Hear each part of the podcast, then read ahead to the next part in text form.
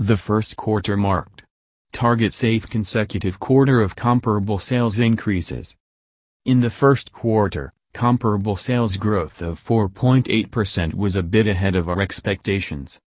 This was driven by broad strength across all of our merchandising categories. We have been focused on building and rolling out a comprehensive set of digital fulfillment capabilities.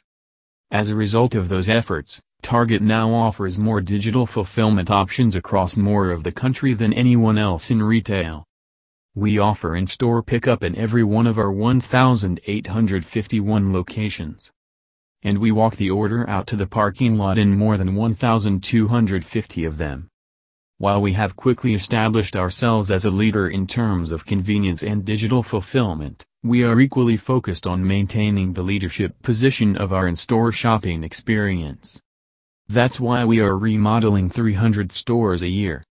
These projects elevate the look and feel of the store, create more compelling displays in key categories like apparel, home, beauty, and food and beverage,